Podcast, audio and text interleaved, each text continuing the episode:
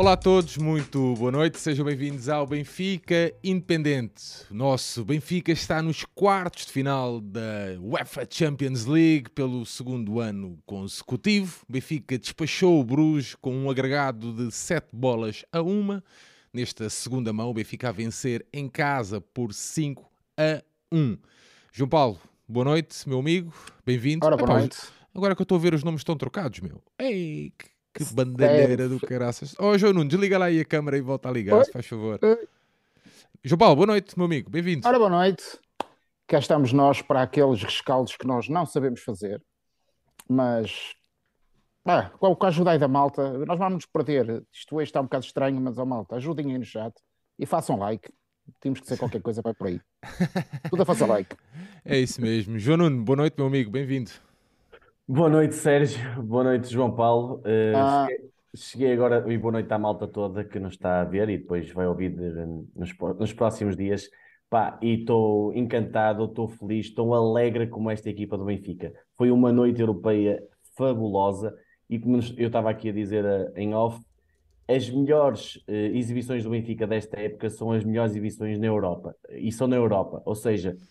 Quer frente a Juventus, os dois jogos, mesmo frente ao PSG, principalmente um dos jogos em casa, frente aos israelitas, onde damos 6, mesmo frente ao Dinamo Kiev, e hoje, para além da segurança que deu-nos a vitória em Bruges, e hoje esta barrigada de futebol é fantástica. Uma pessoa sai feliz da vida, alegre, com uma confiança brutal nesta equipa, e é este o Benfica que nós queremos. Eu creio que há 54 anos que não fazíamos duas quartos finais seguidos. E neste modelo de Liga dos Campeões nunca tínhamos feito dois quartos de final seguidos consecutivos e, portanto, há vários dados aqui impressionantes. Diz aqui o Francisco António: somos o clube europeu com a maior senda de invencibilidade neste formato de Champions, com 13 jogos sem perder.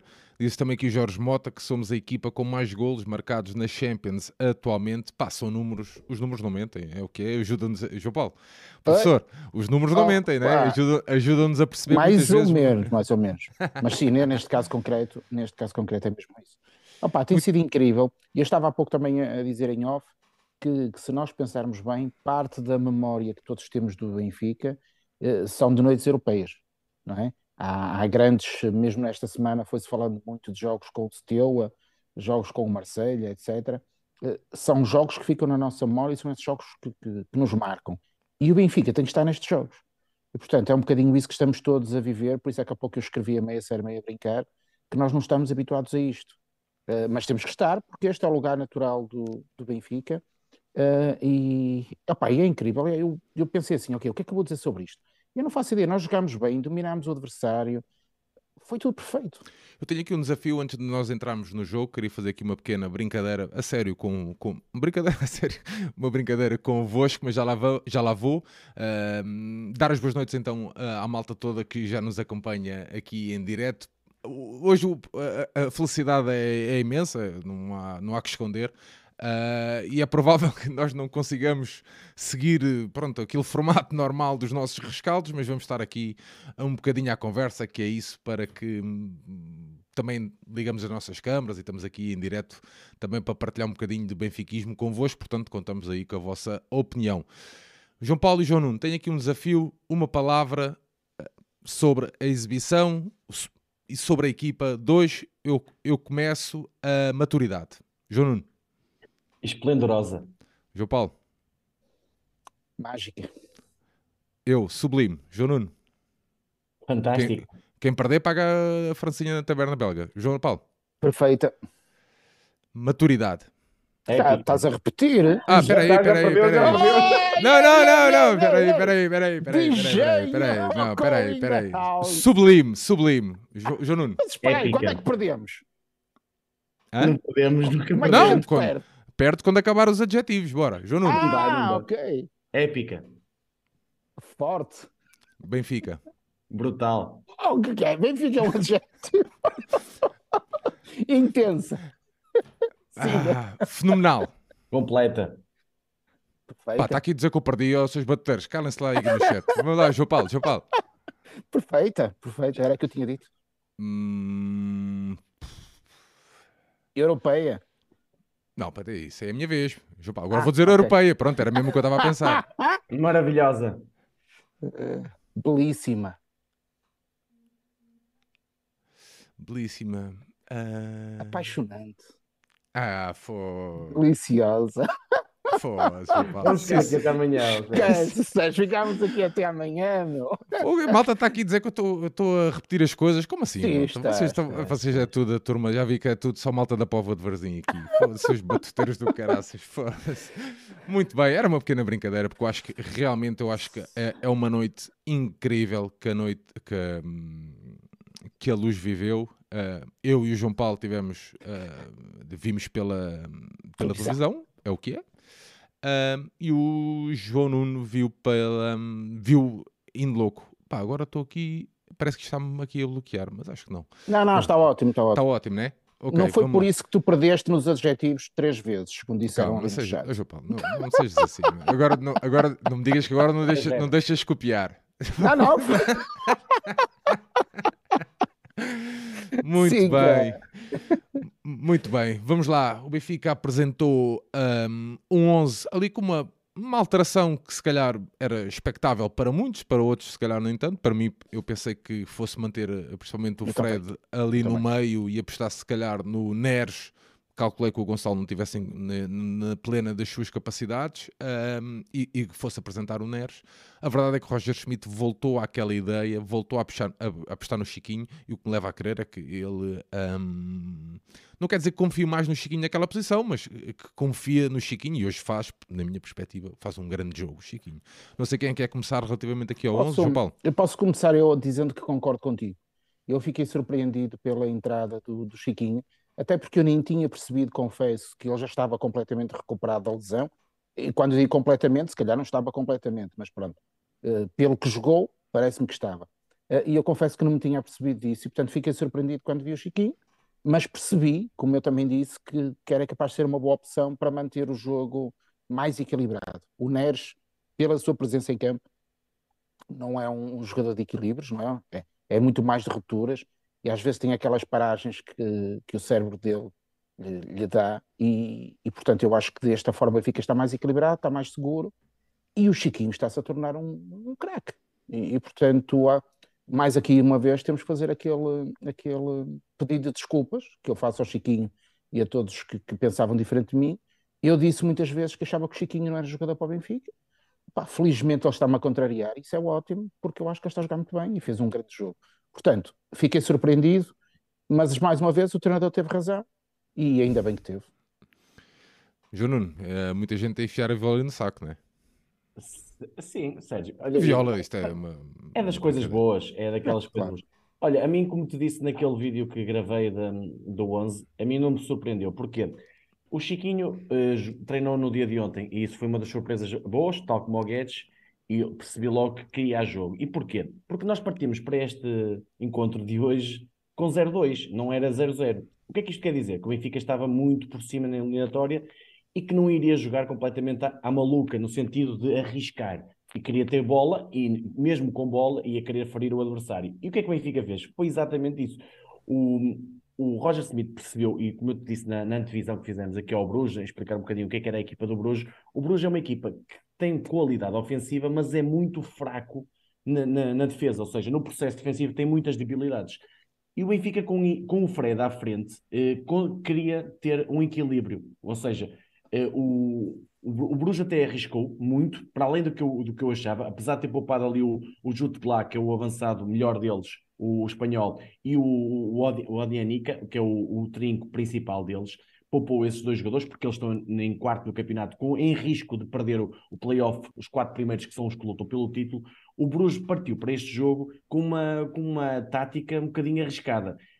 Partiu de um 3-1-4-2 inicial, depois foi para um 4-1-4-1, e um 4-1-4-1 muitas vezes que o Benfica, a pressionar o Benfica em cima. Só que o Benfica, com a qualidade que tem de saída, e tal está, e o Chiquinho aí foi fundamentalíssimo, mesmo o Tino, mas o Chiquinho foi em passos de ruptura, aqueles passos que nós dizíamos muito que ele não fazia, que o Enzo fazia, ele hoje conseguiu fazer.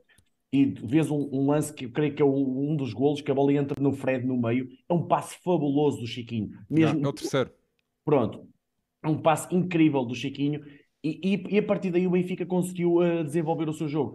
E o que é que acontecia muitas vezes? O Bruges pressionava quase com 5 homens perto da nossa defesa e abria os corredores. Se pensares bem, na primeira parte foram N bolas no Grimaldo, N bolas no Bah, sempre nas costas dos laterais. Os tais laterais, que um era o Kamal Sowah, que é um ganês que nem é muito de jogar, mas jogou muito pela ala direita, e o Bjorn Meijer, que é o tal lateral que eu disse que gostei dele. É bom, o gajo é bom.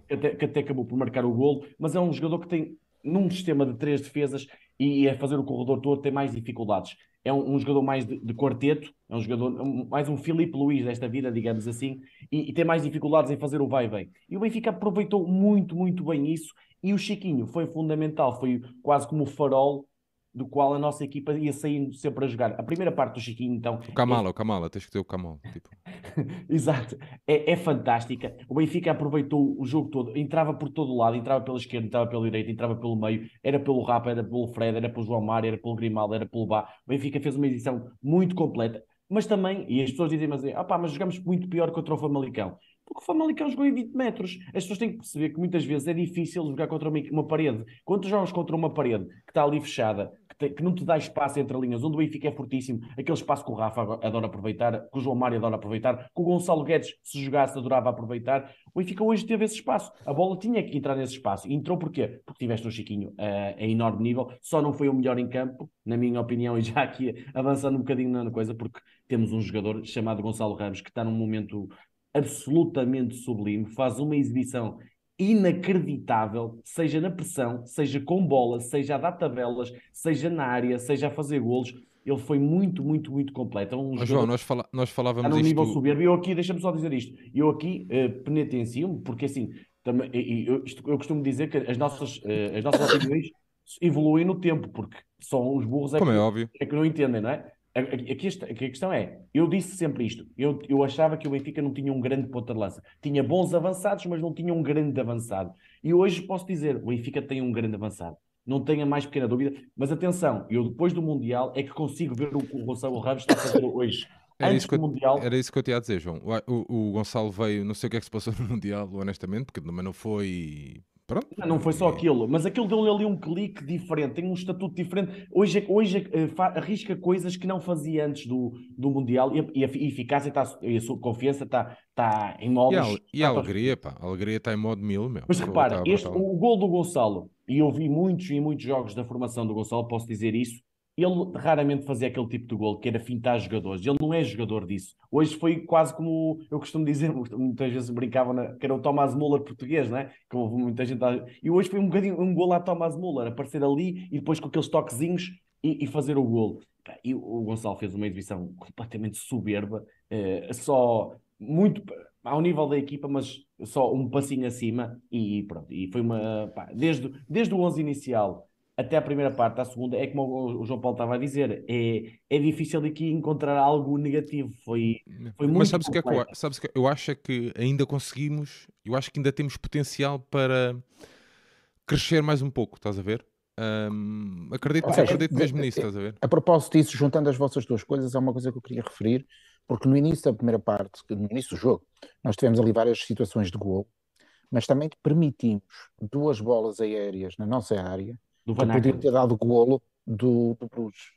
Eu não sei se isso foi perceptível no estádio, mas aqui, com um bocadinho mais de pontaria, se eles tivessem avançado em condições, se calhar teriam provocado mais danos.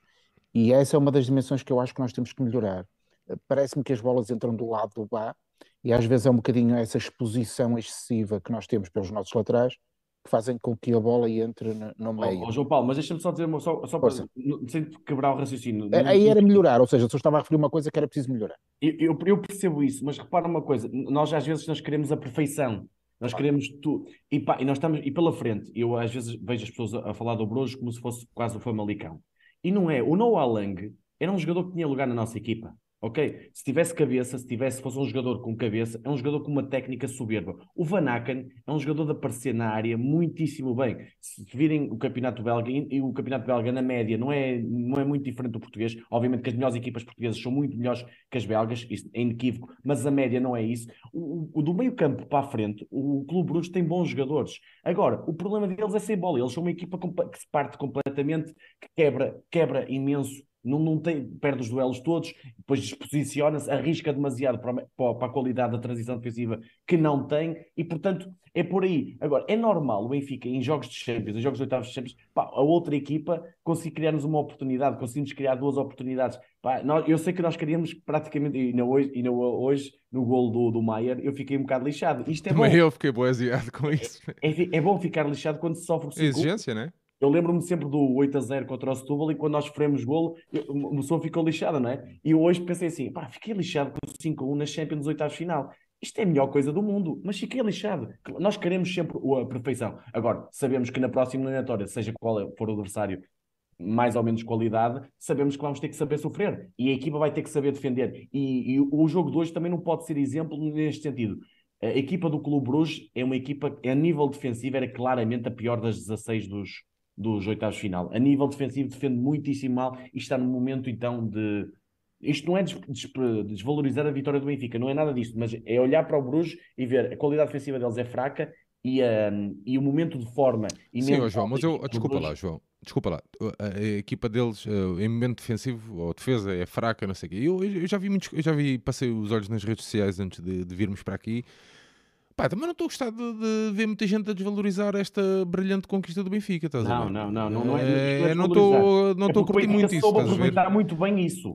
Temos pena, o Benfica era superior.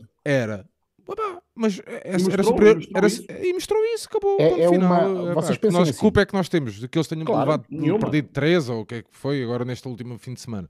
Não temos culpa nenhuma disso, que eles estejam a passar uma má fase. O Benfica não tem nada a ver com isso. Ou seja, e pensa numa coisa, é evidente que eu sei que eles levaram 4 em casa do Porto. Mas para a malta que é benfiquista, pergunto, quando foi a última vez que nós marcamos e ganhámos por 4-0 no Dragão? Alguma vez ganhámos 4-0 no Dragão? Que se lembrem. Estes rapazinhos que são mancos, estes rapazinhos que são mancos ganharam lá 4-0. E, portanto, não são propriamente o Bayern da Bélgica, como também se escreveu, mas também não são, como dizia o João Nuno, Famalicão, não é? E é interessante aqui que é a abordagem do treinador, eu há pouco ia também fazer essa referência, que é, o nosso treinador tem esta capacidade, parece que faz o óbvio, parece que faz o simples, escolhe o 11, que mais coisa, menos coisa... Mas João, aquilo no livro está lá. Aquilo no livro está lá. A conta é somar. É 1 mais 1 igual a 2. Né? E tu tens depois lá o espacinho lá no fim para tu colocares o 2. Isso é tudo muito giro. E depois metê-lo isso em campo. Fazer isso mesmo. Olha, tabelinho, não sei o quê. Isso. O Benfica entra. Eu queria já entrar aqui para o jogo para complementar este meu raciocínio, que é o gol anulado do Benfica, aquilo está nos livros. Está nos livros. Aquilo, vem, qualquer maluco de scout e coisa... do João Mário não está nos livros, desculpa, Sérgio. Não, sim, mas pronto. Eu era miúdo e via vídeos de gajos só treinar pontapés de bicicleta. Portanto, isso é verdade, é isto que eu estou a dizer. Há muita coisa. Isto é tudo muito giro, isto vem nos livros. E depois, a simplicidade de processos que a tua equipa coloca em campo é fascinante, meu. Ou seja, eu estava a dizer... Eu espero mesmo que nós consigamos ser campeões e chegar o mais longe possível na Liga dos Campeões e se calhar temos ali o sonho, eu assumo isso fácil, não tenho problema nenhum. Agora, há coisas que eu, independentemente do resultado final da época, que eu não vou esquecer.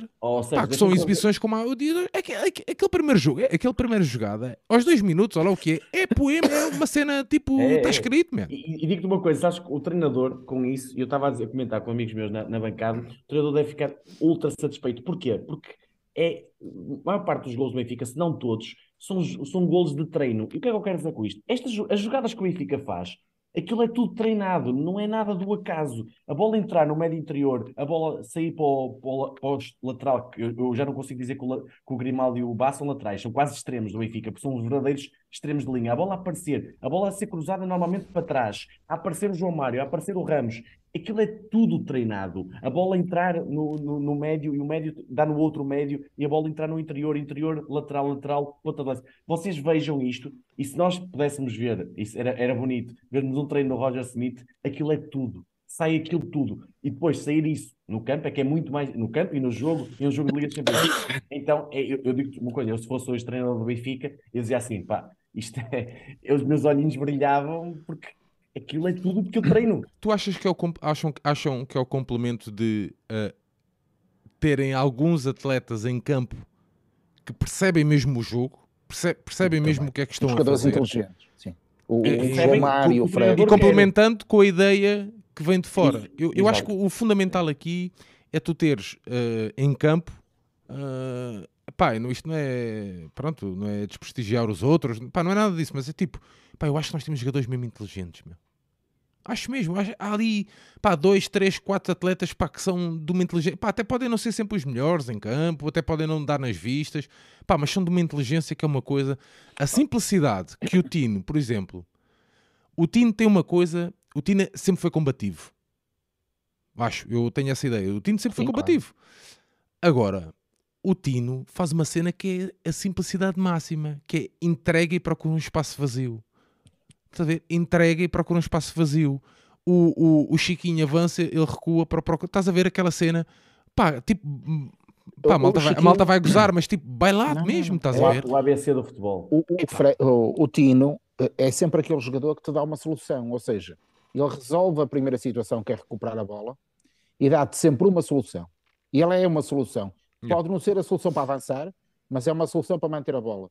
E muitas vezes isso é necessário. Deixem-me dizer-vos que houve um lance, que no início do jogo, um lance que se desenvolve pelo lado esquerdo. Há uma bola que nós trocamos a partir da nossa área, e há um jogador que vai a sair, que é o Chiquinho, e deixa a bola no Fred. E o Chiquinho vai para o meio. Eu achei aquilo estranho, porque parecia uma jogada combinada. E o que é verdade é que foi combinado, ou seja, o Benfica faz 4 ou 5 movimentações e coloca a bola na área e só não deu o golo, creio eu, porque o João Mário rematou a baliza e não se deu a bola ao Bah, se eu não estou em erro. Sim. Nessa jogada foi estranho, porque o jogador do Benfica estava virado para a frente e, portanto, não fazia sentido vir o outro, quase que lhe roubava a bola. Mas só no fim é que eu percebi que aquilo provavelmente era uma jogada trabalhada por toda a gente. E, portanto, isso, Sérgio, é um bocadinho, como estava também a dizer João, é um mérito do trabalho que é feito. Muitas vezes, entrando aqui até numa discussão que a malta do FM estava a fazer, sobre a equipa 2010, ou 13, 14, qual é que seria melhor e tal, eu sinto que esta é cerebral. Esta é menos espontânea, mas é óbvio que depois quando chega ali à área, e entra o Rafa em campo, entra o Gonçalo, entra o João Mário... Mas isso é reflexo do teu banco. Claro. E das opções que tu tens. E tendo em conta a tua observação, e se vires bem, é reflexo do teu banco. Claro, o teu banco hoje é muito mais sereno, né? Mesmo que queiram vender outras coisas, até nazis já chamaram o homem, isto vale tudo, e já estão mesmo a ver o que é que vai ser o campeonato deste ano. O teu banco é muito mais sereno, estás a ver a postura, pá, e os atletas acompanham isso. Pá, isto é simples. Pá, eu vou-vos dizer uma coisa, é uma simplicidade tal. Eu encaminhei a conversa para esta questão muito do mérito e não sei o quê, porque eu já estou mesmo a ver, estás a ver? Já estou mesmo a ver o que é que vem aí. Uns é porque estamos a embadeirar em arco, outros é porque isto é o pior Bruges de sempre. Pá, eu já sei disso. Há uma coisa, está bem, João, mas estamos aqui, estamos nas redes sociais, nós também estamos no YouTube. Não é desvalorizar, é desmontar isso. Estás a ver? Se nós vulgarizamos, entre aspas, para quem não esteja a ver, ok? Vulgarizamos, entre aspas, este Clube Bruges, é porque tivemos uma superioridade incrível. É porque fomos tivemos muito mérito nos dois jogos. Tanto lá como cá. Fomos superiores em todos os momentos do jogo. Isso aí ninguém nos pode tirar. Podem vender o que quiserem. Era porque estava lesionado, é porque estão em baixo de forma, é que estão em pior momento, é porque não sei o quê. Basta pensar uma coisa. Nós ganhámos 2 jogos à Juve da forma como foi, e um deles até foi com um resultado enganador, porque o resultado hoje se calhar podia ter sido contra a Juve e não era nada do outro mundo. A Juve, após esse jogo, e eu sei que perdeu 15 pontos devido às questões extra-campo, mas praticamente ganhou os jogos todos e quase não sofreu golos. Era uma coisa... E estava já praticamente em segundo classificado. Aliás, se tivesse os 15 pontos neste momento estava em segundo classificado, e na altura, como tu sabes... também desvalorizaram a Juve, porque isto, por aquilo... É sempre, é desvalorizar o PSG porque o PSG, não sei quê, porque não tem rotação, há sempre alguma coisa. Quando mete o Benfica, há sempre alguma coisa. E nós, que estamos cá e somos benfiquistas, temos que combater isso. Pá, mesmo que isso não interesse para o... Pá, o que interessa aqui é falarmos do jogo. Pá, sim, está bem, certo, tudo bem. Mas aqui também temos que desmontar essas teorias de porcaria, de treta que não interessam, percebes? Ou seja, ainda aqui, falando dessa qualidade, eu estava aqui a olhar para os dados da Goalpoint. Nós temos uma eficácia de passe de 91%. Houve jogadores que não falharam passe nenhum durante o jogo. O António, houve ali uma altura qualquer, já não me lembro, que eu até partilhei no grupo, que não tinha falhado sequer aos 80 minutos. Era aos 80 minutos que eu partilhei no grupo, não foi? Temos 80... Aos 80 minutos não tinha falhado um passo. Ah, mas só passa para o lado, só passa... Yeah. Não, errado. Não é nada disso, né? Percebes o que eu estou a dizer? Mas pronto, eu queria focar aqui na... E atenção, só para complementar isto que o João Paulo estava a dizer, isso é tão mais valorizado, porquê? Porque nós não enfrentamos uma equipa de fechada, nós enfrentamos uma equipa esticada no campo, ou seja, estava-nos a pressionar alto, a tendência para ir raso um passo, ou seja, não tens um jogador tão aberto, arriscaste mais passos, fizeste mais passos de ruptura e mesmo assim saiu com qualidade e, portanto, esse 90% ou 90 e tal por cento ainda mais é valorizado dado a postura que o adversário teve. E aí, só acrescentar que desses 91 tivemos também 80% de eficácia de passe vertical.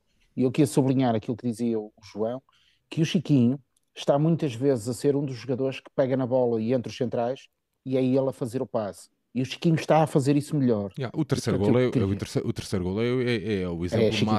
exemplo máximo disso, né? A forma como ele descobre o Fred ali no meio, e eu até comentei no Twitter, e depois estava aqui a comentar com o João Nuno, antes de nós entrarmos em direto, que pá, é de uma inteligência incrível. Ele até pode passar ao lado do jogo, até pode ter altos e baixos. Agora, a forma como o Fred leu o jogo, como o Fred... eu acho que até os colegas percebem que ele é de uma inteligência superior. Acredito mesmo nisso. Porque a forma como ele dá indicações ao João Mário, ficas aí à direita, ao Rafa, se não me engano, ficas aí à esquerda e eu vou ficar aqui atrás do Gonçalo para receber a bola do Chiquinho, percebes? Porque eles já estavam a vir os dois para o meio. A forma como ele comanda ali, pá, é de uma inteligência incrível. Ou seja, mas quando tu há pouco dizias a questão dos jogadores inteligentes, eu acho sempre que um jogador que seja inteligente está mais perto de ser um jogador melhor.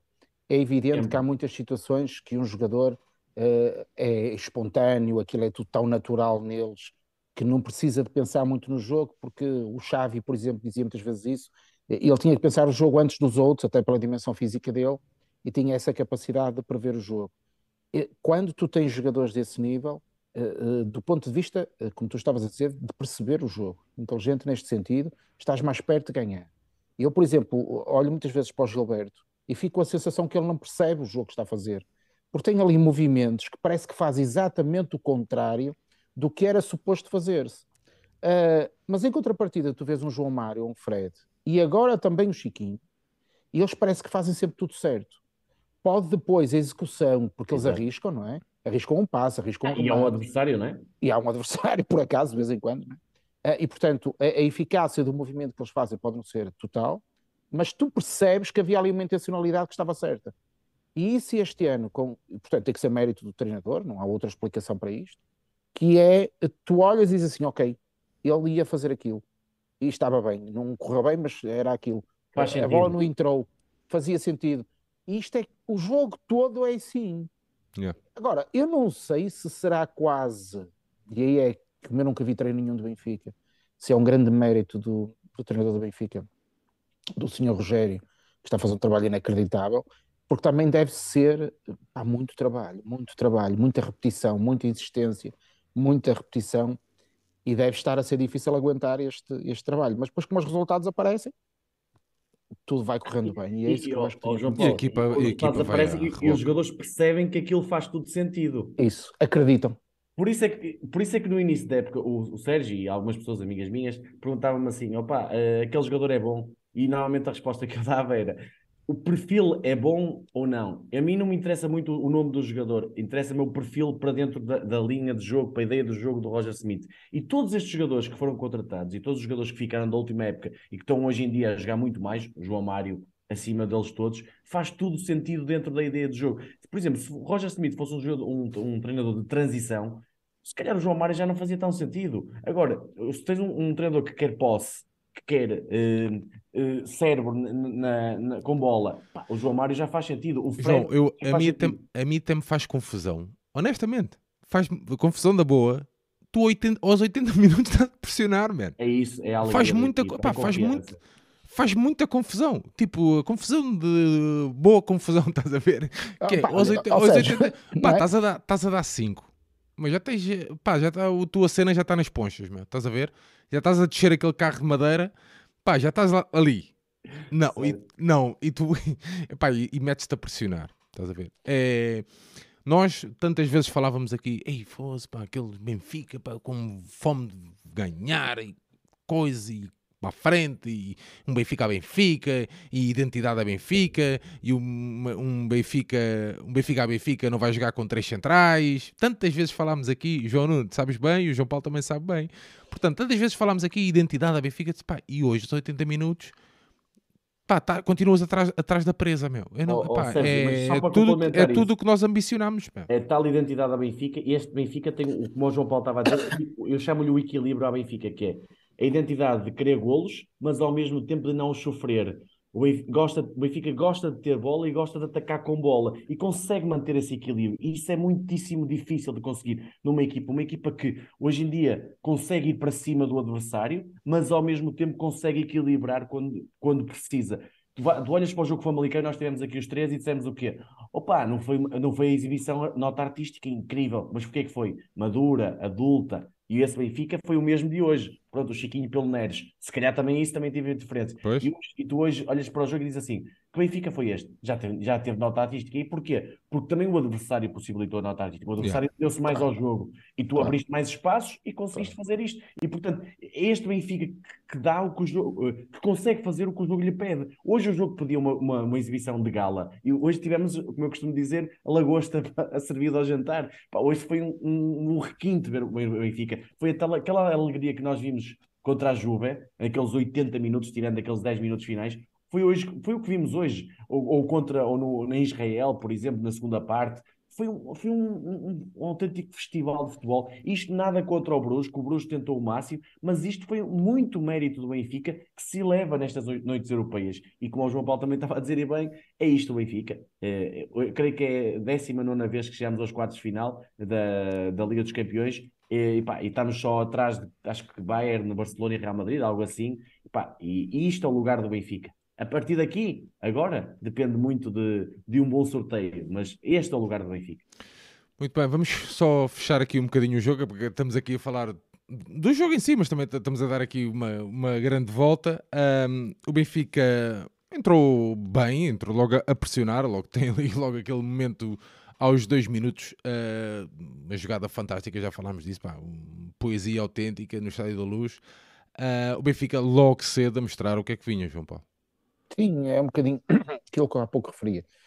Como o Bruges estava a jogar um bocadinho adiantado e na perspectiva de fora de jogo, e de facto, por exemplo, o golo é bem anulado no sentido que é fora de jogo, quanto a isso, nada a dizer. Embora eu seja da opinião que nós devemos ter uma espécie de carta de monopólio, aquela carta que um gajo não vai para a prisão, e o nosso treinador devia ter essa carta na mão, e quando um golo deste é anulado, ele devia poder usar a carta. Exato. E dizer, não, este vale. Só se podia usar uma vez por jogo, mas esta podia valer, porque de facto o golo foi muito bom. Mas depois, o jogo equilibrou, e houve os tais momentos em que o Bruges provocou perigo. Não era um perigo daquele escandaloso, mas se a bola tem entrado... Se a bola tivesse ido à baliza, cuidado. Sim, teve chegado à área. Tiveram chegado à área, exatamente. Depois acontece o nosso golo e acho que aí o jogo passa a ser outro, não é? E a partir daí tudo se desenrolou de outra maneira e a segunda parte foi um bocadinho uma espécie de ritmo de passeio, tranquilo, até porque o meio era meio brinqueira, se perguntasse à malta do chat se aí num segundo conseguia dizer qual era a camisola do Black Odimos na segunda parte, se calhar a maior parte da malta não sabe.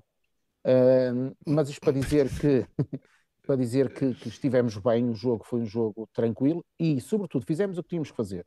Éramos melhor que o Bruges e provámos em campo que éramos melhor que o Bruges É só isto que tem que acontecer. João Nuno.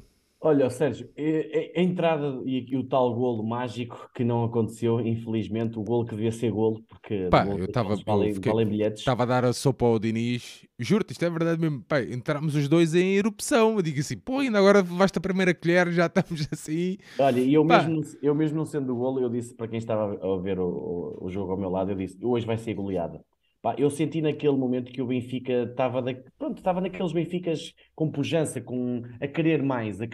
E pá, mesmo com o equilíbrio, e foi verdade, porque lá está, o Bruges quis mesmo, arriscou, a tática e a forma de jogar do Bruges arriscou, porque também tinha que fazer, estava a perder 2-0, não estava 0-0 a eliminatória, e tentou arriscar. E o Benfica teve ali algumas dificuldades defensivas, mas fruto também mérito da qualidade individual dos jogadores da frente do Bruges. Mas a partir do primeiro golo foi o Benfica, já antes, já tinha tido aquela oportunidade do João Mário que é salva em cima da linha, por exemplo, já tinha tido algumas oportunidades muito perigosas, muito Grimaldo, Otamendi e Grimaldo, já está a ser quase uma jogada pró forma do Benfica, que é o Otamendi meter nas costas do defesa direito do contrário e o Grimaldo aparecer para criar perigo, porque é o nosso extremo preferido do lado esquerdo. E o Benfica começou a criar ocasiões. E depois o golo foi natural, acabou por ser natural, o segundo golo idem, e ao intervalo o treinador do Bruges faz uma substituição que diz mesmo, pá, deitamos aqui a toalha ao chão, estamos a pensar no... Mas não achas que foi ali uma questão de... Ah, que ele tirou o melhor jogador, tirou o Noa Lang. Sim, mas não sei se foi... Ele foi disciplinar. Ele teve ali um segundo amarelo que podia ter levado numa entrada perigosa que dá, mas eu acho que foi mesmo do tipo, pá, este jogador tem que o preservar para o jogo no campeonato. Esta eliminatória está 4-0, porque estava 4-0 ao intervalo, não é? Não é 2-0, é 4-0. Pá, nós não vamos marcar aqui 4 golos de certeza absoluta e vamos tentar fazer o melhor possível, mas com a eliminatória já perdida. E o Benfica, mesmo com a eliminatória ganha, quis dar uma espécie de bombom aos adeptos, que foram 61 mil numa terça-feira à noite, com uma segunda mão praticamente fechada de uma eliminatória depois da Bélgica. Não, e não foi contra uma superpotência europeia, não é? O nome sonante do futebol mundial. Que a gente já sabe como é que é. Certo.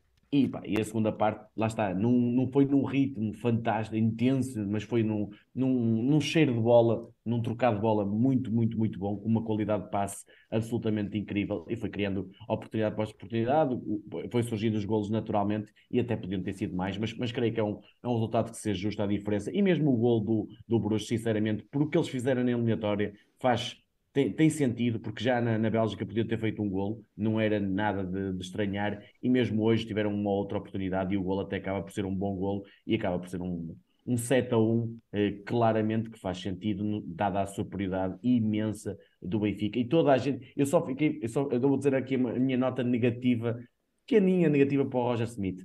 Eu sabia que o Otamendi levou amarelo e ficou fora da primeira mão dos quartos de final. E depois havia Tino, João Mário e Gonçalo Ramos com amarelo em risco de ficar. E eu ao intervalo disse, pá, por amor de Deus, tira-me o Tino, porque o Tino está sujeito a que num lance qualquer de dividida, um lance qualquer nem tem que parar numa transição de levar amarelo. E ele teimoso, até ao fim, aguentou o Tino lá dentro e o Tino acabou por me levar. Pá, só fiquei um bocadinho descontente nesse sentido com o Roger Schmidt, pensei mesmo que ele, e achava mesmo que ele devia tirar, porque de resto depois foi acabando por tirar o... Mas estás farto de dizer aqui que ele leva a sua avante. Certo, se ele tiver, a preocupação dele é o que está a acontecer, o imediato. Certo, mas uma coisa, eu sei o que estás a dizer, eu percebo. Está 1-0 contra o Famalicão e ele não tirar porque está 1-0. Agora, a eliminatória está feita, o resultado está mais que feito.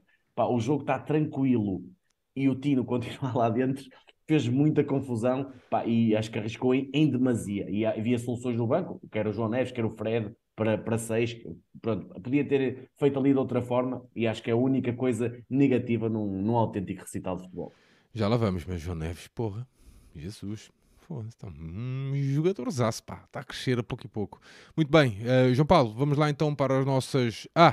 hoje vamos estrear aquele nosso novo momento, mas já lá vamos. Vamos lá para para as tuas notas, João. Opa, difícil. Hoje é difícil, não é?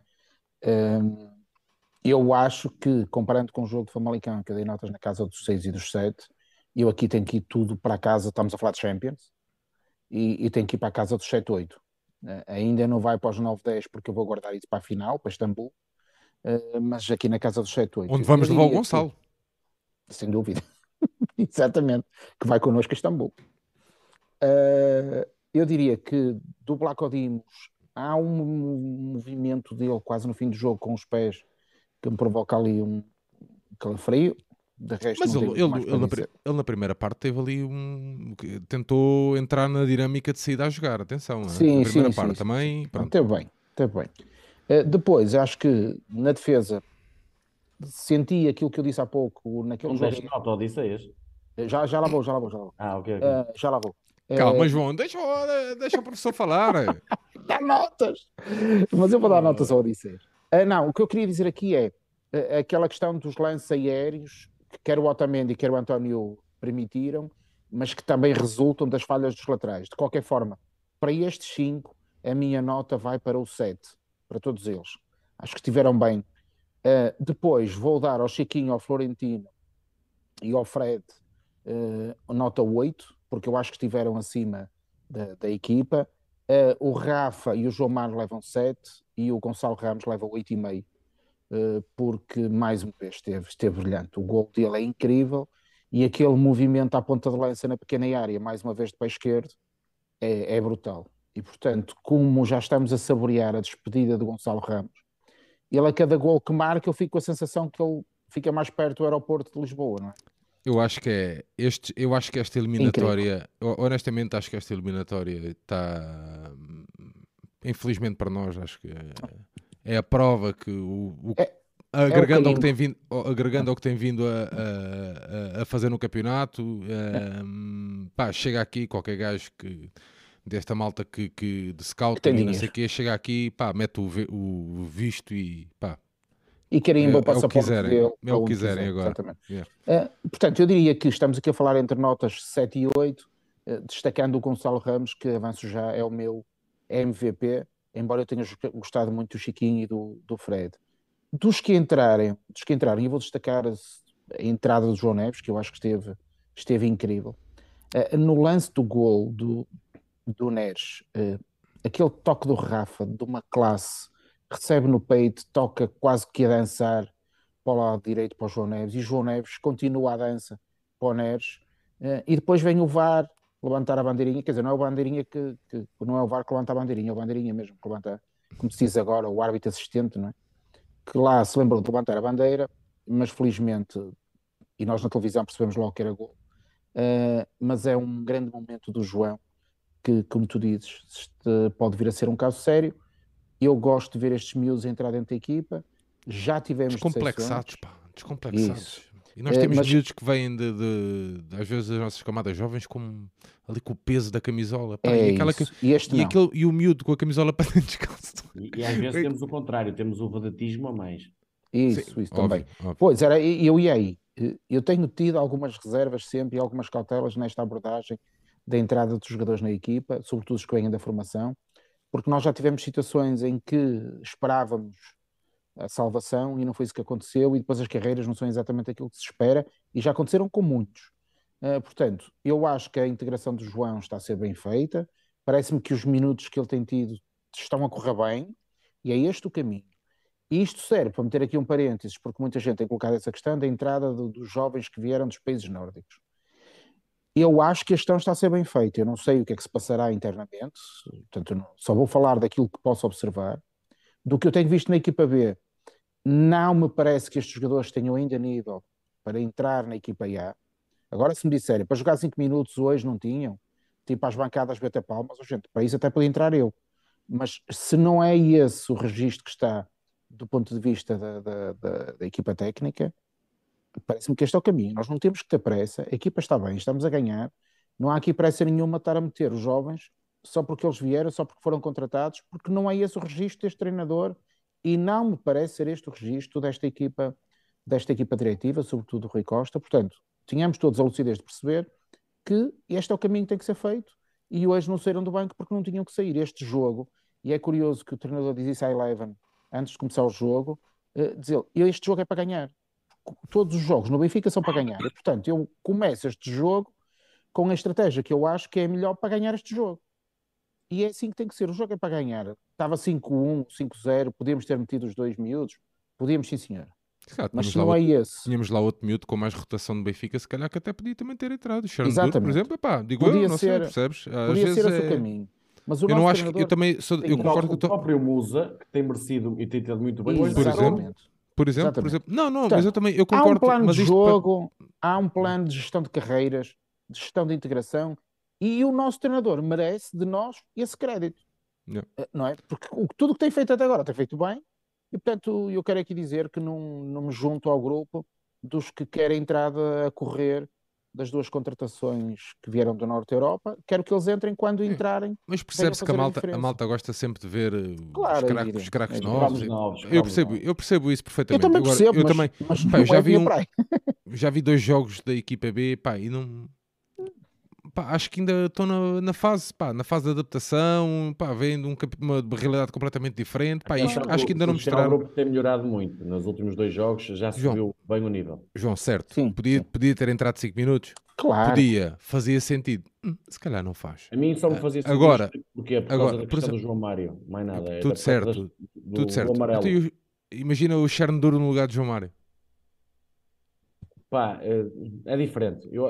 Mas estás a perceber? Eu acho que honestamente, acho que e a chamada e a ida dele hoje para o banco, acho que é uma prova de confiança, apesar de alguma limitação que possa haver ou não na escolha dos convocados. Acho que é uma prova de confiança, porque o Xarnu tem muita qualidade, atenção. É um grandíssimo jogador, tem muita qualidade. Agora, tem aquela cena de cabeça que está ali próxima do barreiro. E já sabem que aquilo às vezes não bate bem. A bola não bate ali bem. Portanto, eu acho que, por exemplo, vejo muita malta a exigir a mesma questão do Sheldrup e do Terkstedt. O Sheldrup achava que podia ter jogado uns minutinhos. Sim, certo. Mas também tens o Chernobyl e ele se calhar também... E nós, se calhar, como é um miúdo que já está aqui há uma machia de anos, nenhum de nós fala nisso. E se calhar também... Eu também achava que se calhar... Por posição, não estou a dizer por questões de valor em si, estou a ver por posição. Para a ala, eu ia meter o Sheldrup, até porque era um jogo em que estava muito fácil, no sentido de estava tranquilo para ele explorar, para ele tentar dar o coisa. E também é assim, agora fazendo um parênteses grande sobre essa questão dos miúdos na equipa B, há uma coisa que as pessoas têm que perceber, que é, eles treinam toda a semana com a equipa A, e vão jogar com o EB, ou seja, eles nunca... Imagina, o Sheldrup... A motivação é diferente. Não é isso. E o contexto da equipa B também, que está tudo ali meio... O Sheldrup nunca treinou com o Rafael Rodrigues, agora está a treinar porque o Ristich está lesionado. Mas o que eu quero dizer é, ele chega à equipa B, não treina com aqueles colegas. Ou seja, o entrosamento, a dinâmica de equipa que tem, não tem nenhuma. Por isso, é um bocadinho de peixe fora d'água. Não é fácil entrar e começar a partir tudo, até porque o modelo da equipa B, infelizmente... está muito longe do da equipa A. Não é uma equipa dominadora, não é uma equipa que gosta de ter bola, é uma equipa muito mais de transição.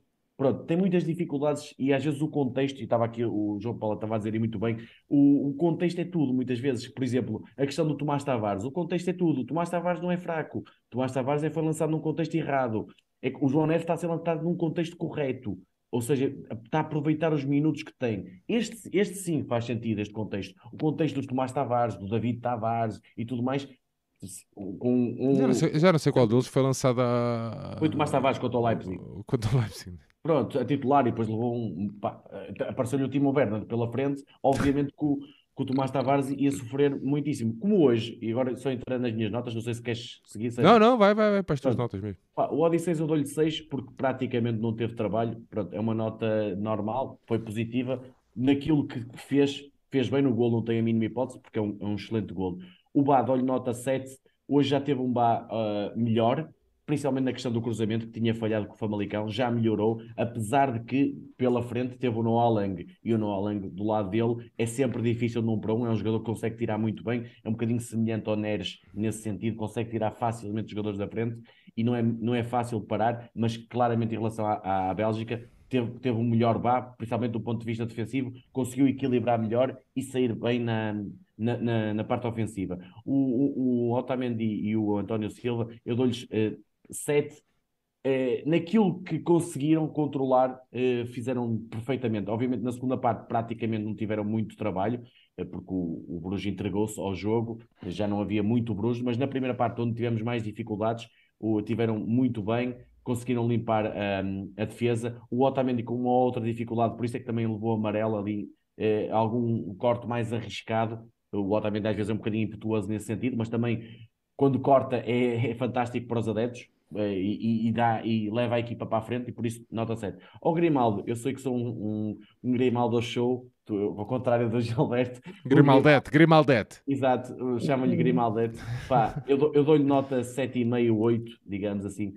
E olha, só entrando depois eu falo nisso, num tal momento que tu queres falar. O quê? Que ele já renovou? Não. Ok, pensei que fosse dizer isso. E eu vou falar no Grimaldo, porque o Grimaldo está um jogador, para além da questão ofensiva que nós todos já sabíamos, para além da questão da capacidade de cruzamento, eu não sei quantas assistências já leva esta época, mas creio que é umas 10 ou uma coisa assim. A capacidade física dele, eu acho que aí há muito trabalho do preparador físico ou da questão...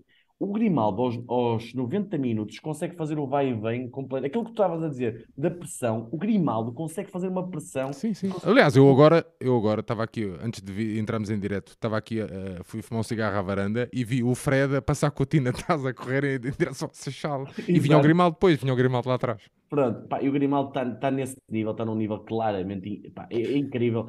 E é mesmo o nosso melhor extremo esquerdo. Eu não digo lateral, digo extremo, porque consegue chegar à área com uma facilidade e voltar para trás e não se perder. E está cada vez melhor, pá. Hoje em dia, eu não tenho dúvidas em afirmar que o Grimaldo está nos melhores laterais de esquerda da Europa. O nível dele neste momento é esse. Depois, meio campo, pá, o Tino dou-lhe 7,5, 8, digamos assim. Teve o Tino de ladrão de bolas, muito bom na recuperação e também na entrega fácil. Ele às vezes tem alguma dificuldade na entrega, é o ponto mais débil dele, mas hoje esteve muito bem. Foi ganhando confiança à medida do jogo e conseguindo sair. Chiquinho, eu dou-lhe 8, 8,5. E o Chiquinho é um jogador que não aparece no jogo, nos highlights. Ninguém vai falar muito no Chiquinho, mas o Chiquinho, na capacidade de saída de bola do Benfica hoje, e não quero que me interpretem mal, foi muito parecido com o melhor Enzo. E o que é que eu quero dizer com isto? Conseguiu fazer passes que só o Enzo conseguia fazer no Benfica, aquele passe de ruptura, aquele passe que entra entre linhas, aquele passe que varia o jogo e consegue aparecer. Há um lance que é para o Bah, que mete o Bah isolado lá dentro. Teve muitíssimo bem o Chiquinho hoje com bola. Teve, para mim, que se calhar foi a melhor exibição do Chiquinho com a camisola do Benfica na posição 8. Fez um jogo muito completo e por isso dou-lhe essa nota. O Fred. Pá, o Fred é o gajo que nunca joga mal, é o gajo que faz tudo bem. Não faz nada muitíssimo bem, mas faz tudo muito, muito bem. Eu costumo dizer, pá, dou-lhe nota 8. É muito, pá. É um jogador... É muito importante... Ele encaixa em todo lado, ele equilibra a equipa de todo lado. É um jogador que todo treinador quer ter. É isso. Ele recebe os frangos, tempera, assa, ainda é ele que vai vender. Pronto, pá, é muito bom. Tem chegada na área, consegue equilibrar atrás, consegue perceber quando a equipa precisa dele em cada momento. É muitíssimo bom. É um jogador tão útil, tão bom, que deve ficar no Benfica nos próximos 10 anos, entre aspas. O Rafa, hoje já teve melhor. Relativamente aos jogos anteriores, já teve mais aquele Rafa desequilibrador que pega na bola. Mas porquê também? Porque teve mais espaço. O Rafa hoje teve aquele espaço que adora, não é? E não levou tanta pancada. Exato. Conseguiu virar. Hoje o Bruges foi um bocadinho mole, foi frágil nesse aspecto. Ele conseguiu virar e apareceu. Falta-lhe a finalização, e dou-lhe nota 7 por causa disso. Ainda falta aqueles golos a cadeia à Rafa, apesar de que hoje faz um golo à Rafa. Lá está. Eu digo sempre isto. O Rafa é melhor quando não pensa. Se vocês pensarem naquela jogada, o Rafa vai no 1-1 contra o jogador em transição e depois faz um remate completamente quase para o fundo. Yeah, ali do lado direito. O que é que aconteceu nesse lance? O Rafa pensou muito, pensou várias coisas ao mesmo tempo. O que é que eu vou fazer? Vou para a direita, vou para a esquerda? Sim, se tivesse partido logo para cima dele, se calhar. E o que é que acontece no final? Faz a asneira. O Rafa, naquele movimento que faz, ele faz e depois de repente lembra-se e faz uma trivelada e marca um golo. É esse o melhor Rafa. É quando não pensa, quando não pensa muitas coisas, faz, e aí o Rafa é fabuloso. O João Mário, dou-lhe nota 7. Pá, não foi um jogo esplendoroso, mais uma vez marcou, e creio que há uma estatística incrível que marca por 5 jogos consecutivos, só o Eusébio é que tem mais, que tem 7 seguidos em Liga dos Campeões. Pá, eu acho que isto é fantástico, diz muito, muito. Estamos a falar de nível Champions e ele 5 jogos seguidos a marcar, e não estamos a falar de um avançado, não é? Estamos a falar de um médio interior, digamos assim. É um nível brutal, calma no penalti, sempre o cérebro da equipa. E depois Gonçalo Ramos, eu dou-lhe nota 9 mesmo. Eu sei que Eu sei que é contra o Bruges, mas pá, mas hoje é daqueles jogos. Assim, eu se tivesse se atrás 88 dissesse Jonas, eu dava-lhe nota 9. Portanto, eu não posso mudar a minha opinião. Hoje foi um jogo de craque, de matador. Ou melhor, digamos assim, se tivesse um 7, o meu último ídolo do Benfica, chamado Oscar Taquara Cardoso, eu dava-lhe nota 9, 9,5. Como é o Gonçalo Ramos, eu dou-lhe nota 9, pá, porque é um jogo brutal, a vários pontos, já falei aqui disso, e na finalização, que é aquilo que se pede a ele. Então aquele golo em que sai de trás do avançado, pá, do defesa, é de craque. E como vocês diziam, se calhar, pá, podemos estar a assistir à última época da Águia ao Peito, mas temos é que desfrutar, e isso é que é o mais importante. Bom, tu disseste o teu MVP é o Gonçalo também, não é? Sim, claro. E o do João também. O João também é o Gonçalo, não é? Sim. Okay. Só uma nota dos homens que vieram no banco. O Gilberto, pá, ganhou o penalti, e bem. Eu ainda por cima hoje é aniversariante. Só o Gilberto a ganhar com o penalti. E ele parou na passadeira e ainda assim foi atropelado, porque ele estava quase parado. Foi um penalti muito estúpido da parte do jogador do Bruges. Pronto, teve esse mérito o Gilberto, não tem muito mais a apontar. O Lucas Veríssimo e o Morato entraram, pá, não há nada a dizer. O João Neves, sim. O João Neves está-se a mostrar, está a aproveitar os minutos. Eu gosto disto, que é, eu vou jogar só 5 minutos. Não, jogo 5 minutos e aproveito os 5 minutos. Tento mudar ao jogo, tento ter aquele atrevimento de menino. E está a mostrar-se, está a ter qualidade no passe, qualidade na posse, está a saber os momentos. Há um momento agora no final que eu até quase que saltei da minha cadeira, que é, ele tem querer uma tabelinha com o Fred, lá está sempre o Fred a aparecer, e depois o público queria que ele fizesse o passe para a frente, e ele, não, calma, vamos dar por trás. Isto é maturidade também, é um miúdo que está a aprender, se calhar com o Fred, com o João Mário, está a ser mais adulto, e isso é muito importante para a carreira dele. E o Neres? O Neres faz um passo à baliza, não é? E pronto, e quando se faz um passo à baliza tem que ser nota positiva, pá, dá-lhe um 6, 7, pronto, pá, não foi uma entrada digna de coisa, mas acaba por fazer mais um golo, já tinha feito da primeira mão, fez agora outro, e é um jogador que tem uma tomada de decisão superior, e por isso é que nos faz muita falta. E como tu estavas a dizer bem, Sérgio, eu agora olho para o banco e já não tenho aquele receio que tive no jogo em Braga, no jogo com o Sporting, onde o Roger Schmidt, não sei se vocês se lembram, fez uma substituição no jogo todo, e a segunda só fez aos 90 minutos porque o Rafa estava todo partido. Hoje em dia o Roger Schmidt já faz 3, 4 substituições. Porquê? Porque tem mais opções. Quanto aos miúdos nórdicos, deixem-nos crescer, deixem-nos evoluir fisicamente, que é uma coisa muito importante. Eles tiveram um mês parado, e eles vão acabar por ter a sua oportunidade no seu tempo. Confiemos no Mr. Roger Schmidt, a quem dá nota 8-9, porque estratégia excelente, mentalidade competitiva brutal, e foi mais uma noite europeia a Benfica. Muito bem, eu terminei aqui a sondagem. A malta não entrou muito aqui na onda de votar, só votaram 798 pessoas. É isso. Há aqui alguma coisa que está-me a escapar mais uma vez. Ora, portanto, Ramos com 86%, Rafa com 5%, Chiquinho com 4% e o Fred com 3%. Votaram 798 pessoas. E é isso. Também não percebo como é que não votaram 1000. Sim, também não, não percebo. Não. Muito bem. Foram para o estádio, queres ver? Já dava para encher, mas já tinha mais assistência que alguns jogos da primeira divisão. Não tenho a mínima dúvida. Olha, nós, para a malta que nos está a acompanhar, nós hoje, até por ideia do João Paulo, nós muitas vezes temos aqui, aliás, temos sempre o nosso momento do jogo, mas muitas vezes temos um lance, um episódio, uma jogada, algo que não entra aqui, pode ou não entrar aqui no momento do jogo, mas que nós queremos também aqui deixar de alguma forma realçado. Eu optei por, já falei nela, acho que a jogada do primeiro golo não é o momento do jogo, não vai ser o momento do jogo. O primeiro golo não é golo, não é? O primeiro golo, sim, exatamente, o primeiro golo que não é golo, pá, eu acho que é uma qualidade incrível, é poesia autêntica, é aos 2 minutos, é o Benfica a querer mostrar que quer estar nos quartos de final da Liga dos Campeões, é o Benfica a mostrar que é um Benfica europeu, que tem uma alma superior a qualquer adversário, e é um Benfica a impor respeito de quem possa vir aí à frente, e isto é em campo que se vê, e é nestes pequenos clipes que depois vão ser mostrados nos resumos.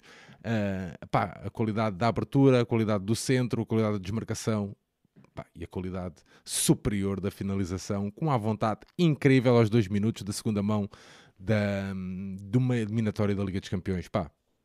É esse o meu momento. João Paulo, temos que arranjar aqui um nome para isto, mas pronto, antes de irmos ao momento fora de jogo, temos aqui este momento subjogo. Será uma memória, aquilo que fica na memória. No fundo, a ideia aqui é um bocadinho... Eu, quando pensava nisto, estávamos a falar, por exemplo, eu quando me lembro do jogo do Benfica-Barcelona, do Ronaldinho, a imagem que eu tenho é do Ricardo Rocha atrás do Ronaldinho. Yeah. Portanto, não é nenhum momento do jogo, é aquele... E aqui, eu confesso também, a minha escolha é exatamente a mesma que a tua. Não acho que seja um momento do jogo, mas é o que vai ficar na minha memória. É aquela jogada coletiva e a finalização de João Mário, como se aquilo fosse a coisa mais natural do mundo. Yeah. Não é? E quanto há pouco dizias poesia, faz-me lembrar aquele relato que há do golo do Lima contra o Sporting, em que, creio que é o Nuno Matos que diz qualquer coisa do isto não é futebol, isto é poesia. Yeah, e foi o que eu senti. Eu não sei se foi poesia, se foi uma prosa bonita, mas foi uma jogada linda que termina de uma forma que sublime. E, portanto, a minha memória deste jogo provavelmente será aquela que vai resultar desse lance. Eu imagino que nós daqui a muitos anos, quando falarmos deste jogo, todos nos vamos lembrar daquele gol anulado ao João Mário, que ele marca de calcanhar, e que eu nem sei se é de calcanhar, se é de letra, aquilo fica ali, que é fantástico. E essa é também a minha memória dos jogadores. Olha, só para vocês verem... Deixa-me só, João Nuno, antes de tu intervir, já agora vou passar aqui, porque hoje estamos aqui na conversa, acabo por me desleixar com a malta que está aqui a partilhar também a sua opinião no chat. Não levem a mal, mas isto hoje, como eu vos disse ao início, é meio atabalhoado, em bom. Mas quero só dar aqui, partilhar o comentário do Ruben Teodoro, que pode perfeitamente encaixar aqui, que é o Roman a ser aplaudido. Muito bem, sim. Pronto, é um momento. Olha, muito bom. Sobre esse momento que vocês os dois escolheram, e só para perceberem aquilo que é a questão que eu estava a dizer um bocadinho do treino, vocês lembram-se do golo do Rafa à Juventus? Certo? Aquele golo em que ele dá espetacular, de calcanhar, meio... não é idêntico, pronto, mas é muito semelhante no sentido de... Aquilo é treino, a jogada toda, a preparação da jogada para a finalização, depois o lance final, quer o João Mário, quer o Rafa, em momentos distintos, é o que é aquilo? É confiança. Qualidade, claro que sim, mas é confiança. Só faz aquele movimento quem está muito confiante, quem está num momento de top mesmo. Mas a minha memória do jogo, digamos assim, são duas. Uma, e eu já falei nela, que é a desmarcação do Gonçalo no segundo golo dele. É soberba, que eu merecia uma câmara no Gonçalo para perceber toda a mudança dele, que é, ele dá a cheirar à defesa, que vai, e depois vai nas costas dele e aparece na frente dele.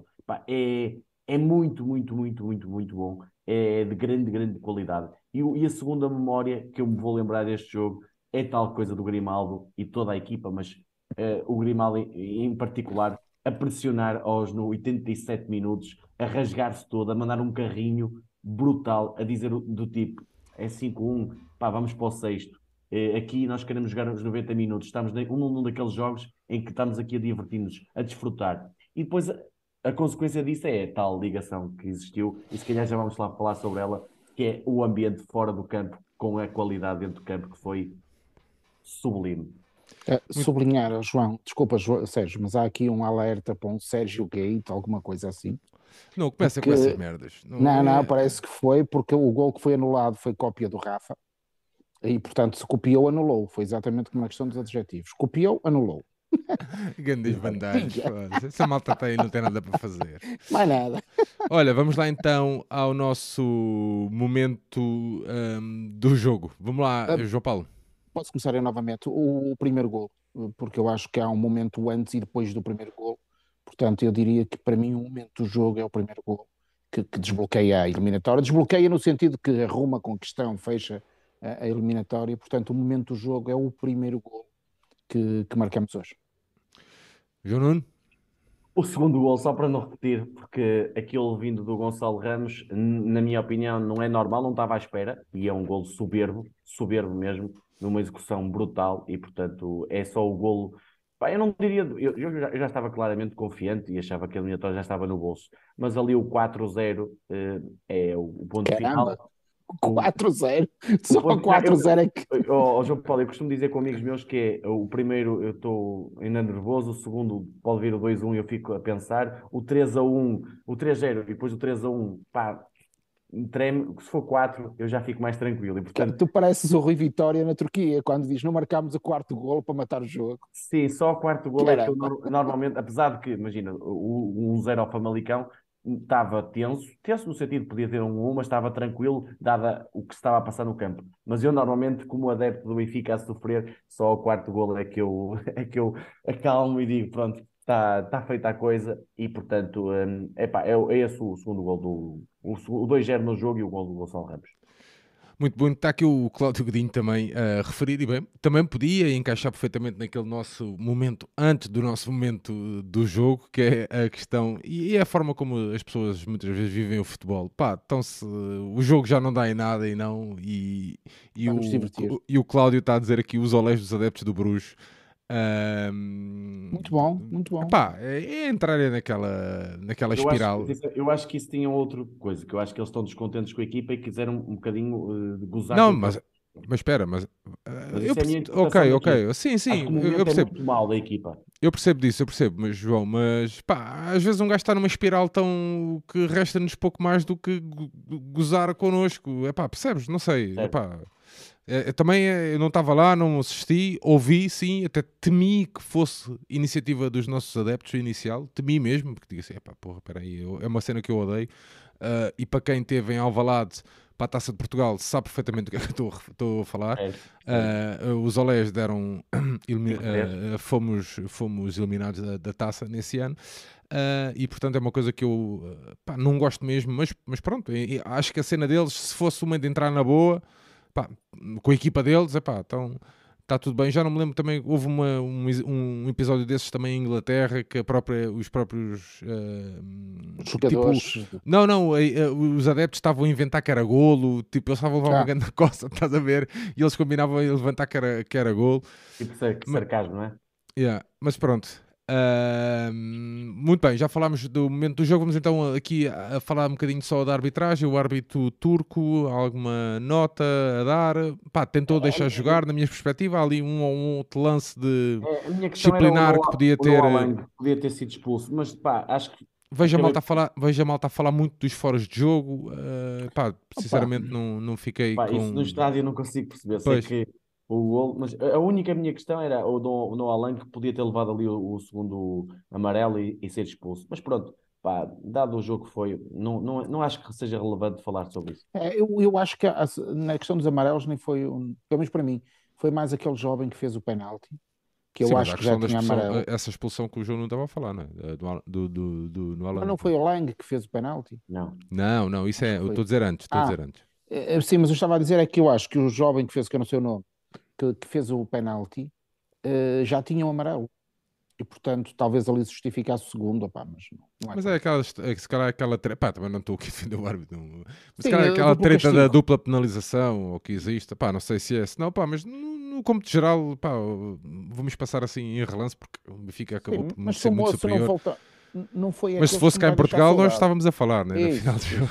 Mas não me deixa muito saudades, quer dizer, fiquei com a sensação que não eram daqueles que eu quero voltar a ver cá, se for a vidinha dele. Muito bem, vamos então finalizar os nossos comentários sobre o jogo. João Paulo, começando por ti, o Benfica acaba por alcançar um dos seus objetivos, que era passar.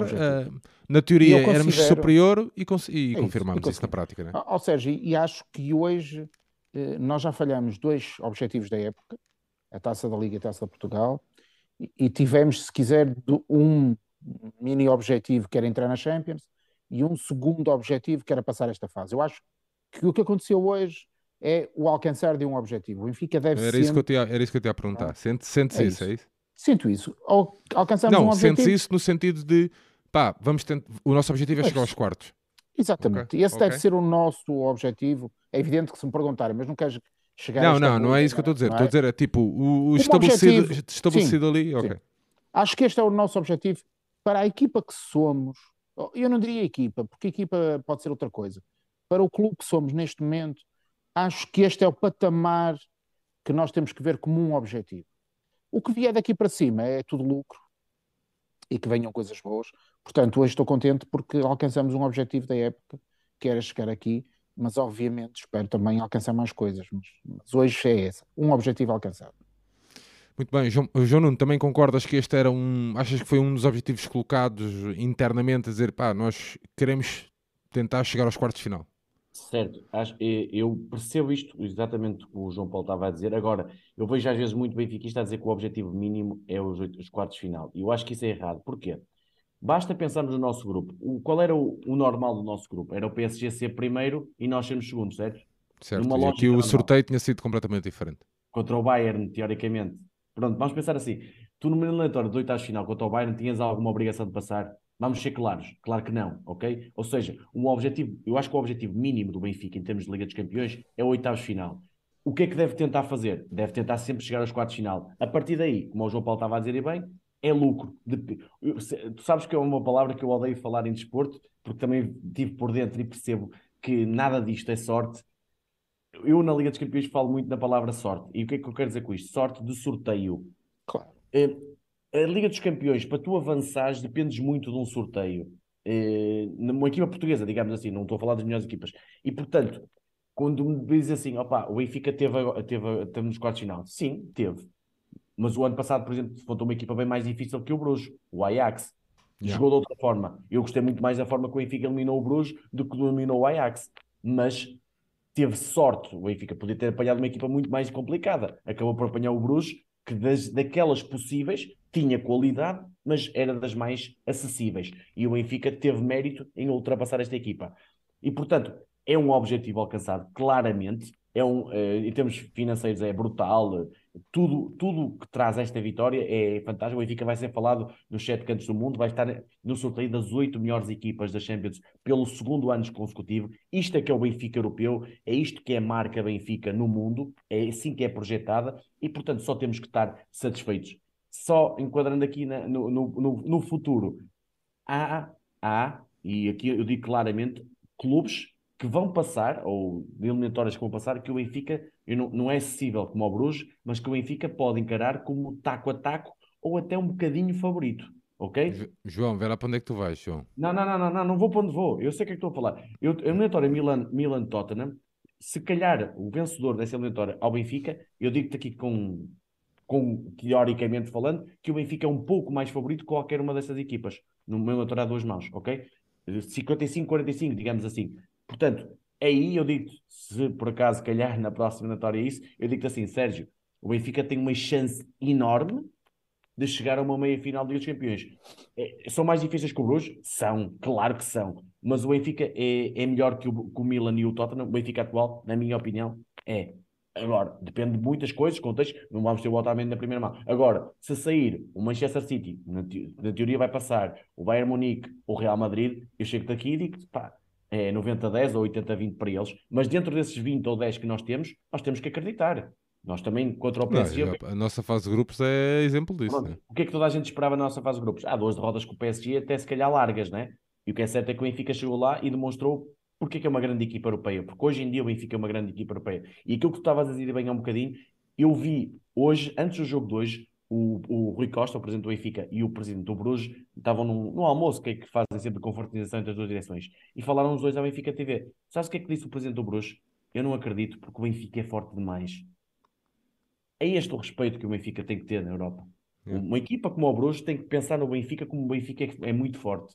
E de certeza que hoje o presidente do Bruges ainda acha o Benfica ainda mais forte. E de certeza que se vier na próxima eliminatória o Chelsea, o Nápoles, ou seja o que for, não vão encarar como o Benfica que encaravam há, se calhar, 5 anos. Vão, se calhar, encarar o Benfica com outro tipo de respeito. E isso foi o que nós ganhamos com esta campanha europeia e com as últimas campanhas europeias. E é isto que nós queremos. E agora venha de lá o sorteio no dia, creio que é 17 de março. Veremos quem ultrapassa, porque agora o pensamento está é na Poncha e mais nenhum. E 3 pontos na Madeira.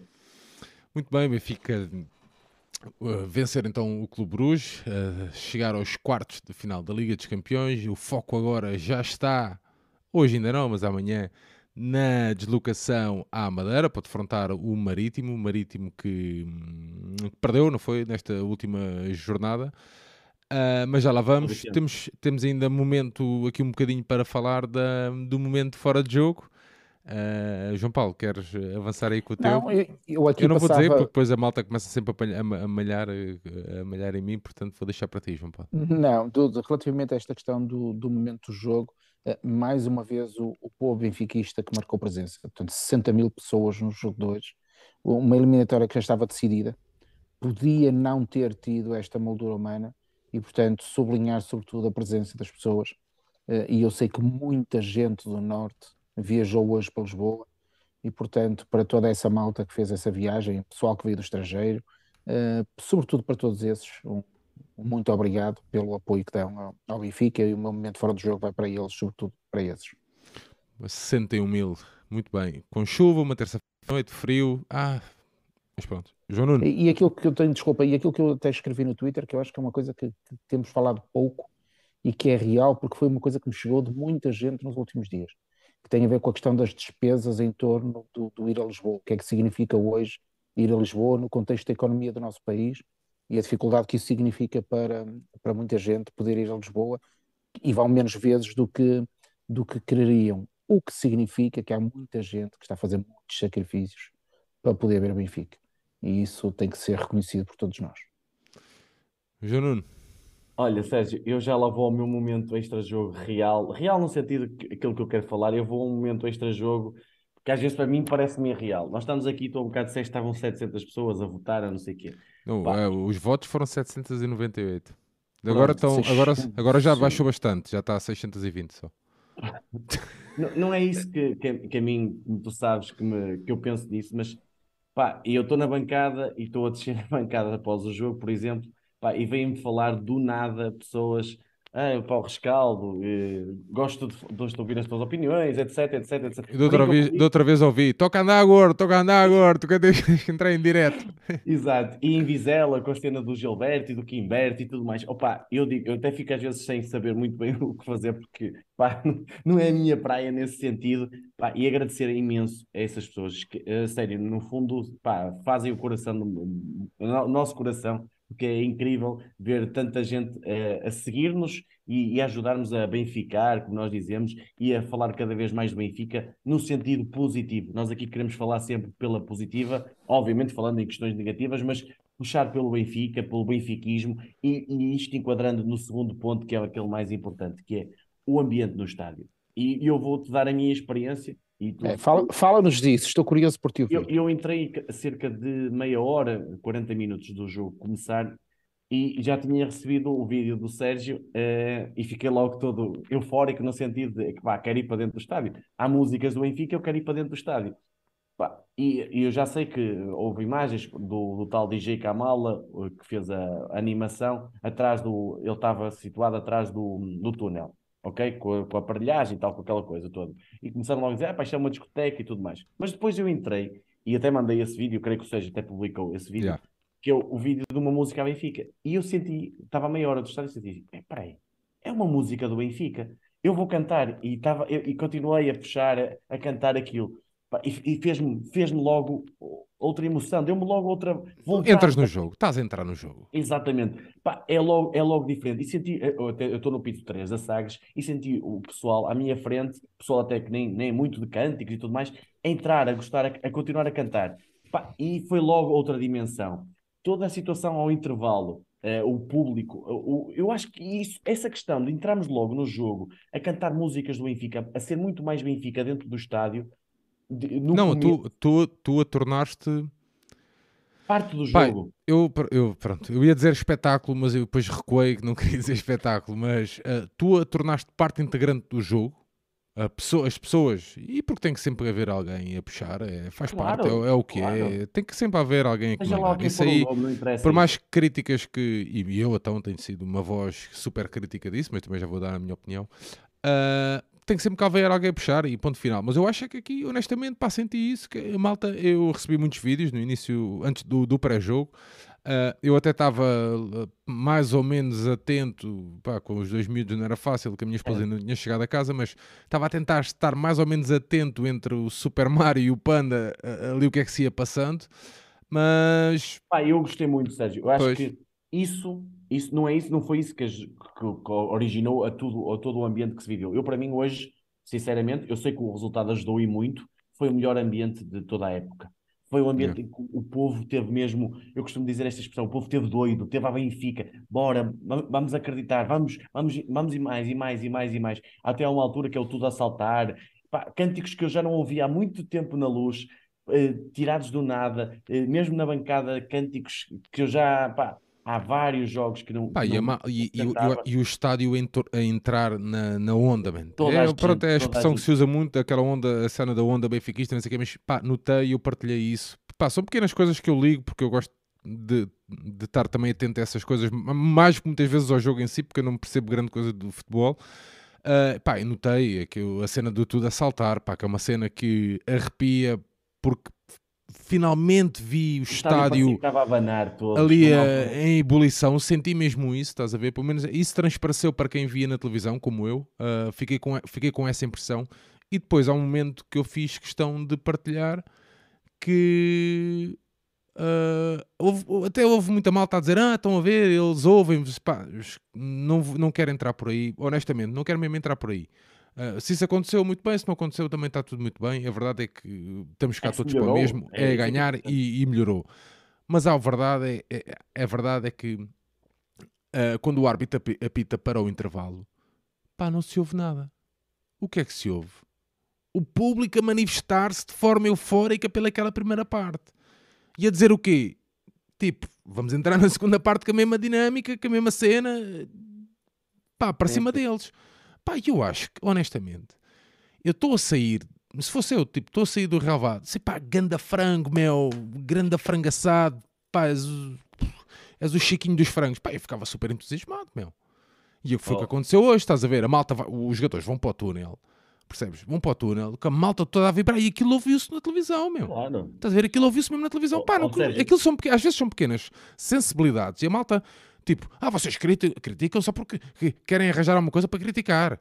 Hoje também vou arranjar uma coisa para criticar, mas já lá vou. Vocês querem criticar alguma coisa? Parece que não, pá, não é nada disso. Pá, eu acho, é que há coisas que às vezes a malta, por mais profissional que tu sejas, que podes ser, às vezes pode faltar ali uma cena que é a sensibilidade benfiquista. Isso. Estás a ver? E pá, e não é nada de mal, tipo, pá, basta desligar o som no intervalo, ali ao intervalo. Eu dei esse exemplo da questão do Dortmund. Ou seja, deixa-me só terminar uma coisinha e tu acabas, és muito mais pró nessa matéria e tens muito mais bagagem do que eu nisso. A última imagem que me fica a sair do estádio, eu fiquei, pois, lá está, porque tenho outra vontade, a equipa está desligada ao som, dá para aplaudir a equipa, dá para sentir aquela interação entre o campo e a bancada. E a última imagem que fica, eu ao virar-me para vir embora, é nos LEDs, tinha a música. A música, a coisa, o Benfica ganhou. E esta imagem ainda está aqui na mente. O Benfica ganhou. Pá, e aquele fica mesmo bonito. Porque aquele está mesmo bonito. Hoje em dia, pode-se gostar mais ou menos, está mesmo bonito a questão dos LEDs, a questão daquele ambiente que se criou ali. E depois, termina o jogo, o Benfica faz uma exibição daquelas. E uma última imagem que te fica do estádio é o Benfica ganhou. Pá. Não tem explicação, é coisa linda e essa imagem está marcada para mim e pronto, é só complementar um ambiente. E para ti e para todas as pessoas que estiveram no estádio, porque se sentiram o quê? Que fizeram parte daquela vitória. Eu quando partilho aqui, às vezes a minha opinião, estar meio reticente com a cena destas modernices, é só porque eu tenho receio que o João Paulo, começamos a ficar um bocadinho mais afastados da realidade que é o jogo, da realidade que é o tal espetáculo. Quando nós somos partes integrantes do jogo, é só isso, percebes? Às vezes a malta também tenta descontextualizar... Mas o Benfica está a equilibrar muito bem isso. Exatamente. Às vezes a malta tenta descontextualizar aquilo que um gajo partilha aqui. Às vezes é só aquela... Pá, muitas vezes é frustração por as coisas não estarem a funcionar. Pá, mas é a paixão. E a paixão move-se... Às vezes, pá, um gajo expressa-se, não se expressa da melhor maneira. Ou as ideias não saem tão fluidas como deviam sair. É só isso. Agora, relativamente... Eu acho que o Benfica está a equilibrar uma coisa que é a modernidade, digamos assim... e a paixão genuína. E se estas duas coisas se complementarem, perfeito. Pá, exatamente. Deixa-me só dar aqui uma nota que eu acho que ajuda, eu hoje tentava explicar isso. A vénia que nós tanto valorizamos hoje nasceu com o Benfica, não é? Houve um momento, o Benfica não nasceu quando fez a vénia nem vice-versa, como dizia o outro. Há um momento em que nós vamos ao Japão e de lá vem essa dimensão simbólica da velha. E há um momento em que ela começa a ser feita. Ou o que é que eu quero com isto dizer? Que temos que em alguns momentos, é normal que se introduzam coisas novas. É normal que apareçam coisas novas. Essas coisas novas não são necessariamente boas, são apenas novas. E das coisas novas que forem boas devem ficar. As que não forem boas e que não funcionarem devem cair. E eu acho que é um bocadinho isto, é termos a capacidade de experimentar e ir afinando. E eu sinto, como espectador hoje de televisão, eu senti que funcionou. Yeah. Queria ouvir o João Nuno na perspectiva de quem esteve no estádio, porque estive aqui caladinho, para perceber se quem esteve no estádio sentiu o mesmo. Eu senti que funcionou a partir da minha experiência de casa. Foi só isso. Pronto, o que eu queria dizer é sobre a questão de hoje e deste espetáculo e tudo, é que eu acho que temos que encontrar aqui um ponto de equilíbrio entre este espetáculo institucional e o espetáculo praticado na bancada, ok? Pá, imaginem, as luzes todas, não sei o quê, e depois, pá, centenas de bandeiras, tipo, haver uma iniciativa do Benfica, pá, tragam uma bandeira, tragam, pá, cada um que traga uma bandeira, pá, sei lá, ou o Benfica disponibilizar a bandeira, pá, seja o que for, estou a dizer, estás a ver, em que tu, além da voz, além das palmas, tu sentes-te parte da cena, percebes? É só isto. Pá, eu gosto das luzes, tem um efeito brutal, eu gosto mesmo. Também acho, também concordo com o João, que as cenas vão sendo afinadas. Esta questão da dinâmica das... Eu ontem partilhei no Twitter, para quem me segue, partilhei aquela... Era uma piada, pronto, da cassete do Benfica Mix, a dizer para o Kamal apertar com eles, pá, porque aquilo... faz parte da minha infância enquanto benfiquista, só isso, pá, eu não sou nenhum velho do barreiro, tá, amarrar com tudo, não, man, eu quero mesmo é o bem do meu clube, eu acho é que às vezes tem que haver aqui sensibilidades, e segundo me disseram, o Kamal é benfiquista e deverá ter essa sensibilidade, como é óbvio, o NBC também deve ser benfiquista e também deverá ter ou não essa sensibilidade, também acredito que sim, pá, e as coisas vão melhorando, vão trabalhando, estás a ver? Eu, por exemplo, é uma coisa que eu, aqui há tempos, surgiu um convite, até comentei isso com o João Nuno, por causa da cena de ser speaker. Não para o futebol, mas no contexto dos pavilhões. Pá, e a minha primeira cena foi, pá, eu não sou capaz disso, mano. Eu não sou capaz disso. Pá, e depois dei por mim durante a tarde a ver vídeos e a tentar pesquisar, pá, e pronto, e começou ali a crescer aquele... Eu acho que é que muitas das vezes a paixão que tu colocas é fundamental, estás a ver? Para tu trazeres malta, a malta olhar para ti e não ver ali uma figura institucional, não, ver um deles, estás a ver? Olhar para o relvado, tipo, ui, aquele é dos nossos, estás a ver? Pá, e é criar aquele equilíbrio.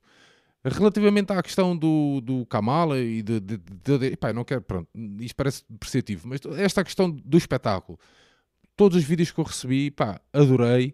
Os vídeos iniciais, pá, músicas antigas do Benfica, o João mandou-me um vídeo que é arrepiante, pá, o amor da minha vida, pá, é fantástico. A questão ao intervalo é, pá, é brutal, é o esplendor de tudo ser espontâneo, estás a ver? Que é, a tua equipa vai, tu segues o cântico e cantas um bocadinho mais alto e coisa, pá, e aqui cria ali uma cena em ebulição que é uma coisa fantástica. Realmente também senti o estádio muito melhor hoje. Pá, e o final do jogo notou-se perfeitamente. Ainda ontem também tinha partilhado uma questão de um vídeo da Benfica TV que fiz questão de tirar do Hélder Conduta, a dizer para o colega que estava com ele a comentar o jogo, tipo, a pedir silêncio agora para ouvirem os adeptos. Vamos ouvir os adeptos no final do jogo. Pá, isto aqui com música em altos berros no final não dá. Não dá. Portanto, estamos no caminho certo? Estamos. Podemos melhorar? Podemos. Nem tudo está perfeito? Não. Pá, mas temos que dar o benefício da dúvida. E eu estou cá para isso, estás a ver? Se fui sempre o primeiro gajo a criticar, porque é algo que eu gosto de observar, é um fenómeno que a mim me interessa, sempre me interessou, pá, estou cá para criticar e estou cá para também para elogiar, como estou a fazer hoje. Só quero, e hoje achei que era uma noite dessas, que além de todo o espetáculo de luzes, faltou aquele colorido na bancada. E mesmo que não sejam... Se no passado eram os grupos que tomavam conta dessas ocorrências, isto passou a ser uma coisa, as coreografias passaram a ser institucionais, mesmo que sejam, pá, ok, já não vou, essa outra discussão, pá, mas senti que, pá, podíamos fazer ali uma brincadeira com as luzes e uma coreografia, percebes? Pá, algo ali do género, eu acho que pode ser trabalhado, acho que temos potencial para isso, temos equipas, estamos no momento certo para isso, e os quartos de final, exigimos que, salve seja, além de todo este espetáculo de luzes já um pouco mais melhorado, exista também um espetáculo agregado ao início do jogo nas bancadas a nível coreográfico. Estás a ver? Imagina, umas cartolinas brilhantes, pá, sei lá, há N possibilidades que tu podes jogar para tornar também, estás a ver, as luzes ligam e aparece um Benfica do caralho, estás a ver, nas bancadas. Uma cena assim, pá, qualquer, uma cena gigante, uma coisa qualquer, estás a ver? Pá, o Benfica até fez muito bem, ou seja, deixa-me só dizer, até podia ser uma... não é isso que é a coreografia, mas o Benfica nas redes sociais, eu vi um post, creio que a brincar com o Bruges, ou seja, acerca da primeira vitória. Espantalho. Um espantalho. Perfeito, top. É sim, top. A Benfica, é muito... Eles fizeram aquele vídeo na primeira mão, e isto o karma é sempre coisa, mas pronto, pá, eu acho muito... São picardias bonitas.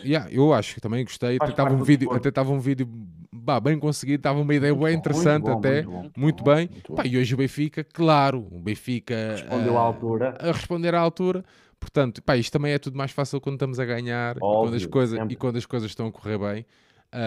Pá, mas pronto, também queria deixar aqui vincada a minha opinião, porque eu acho que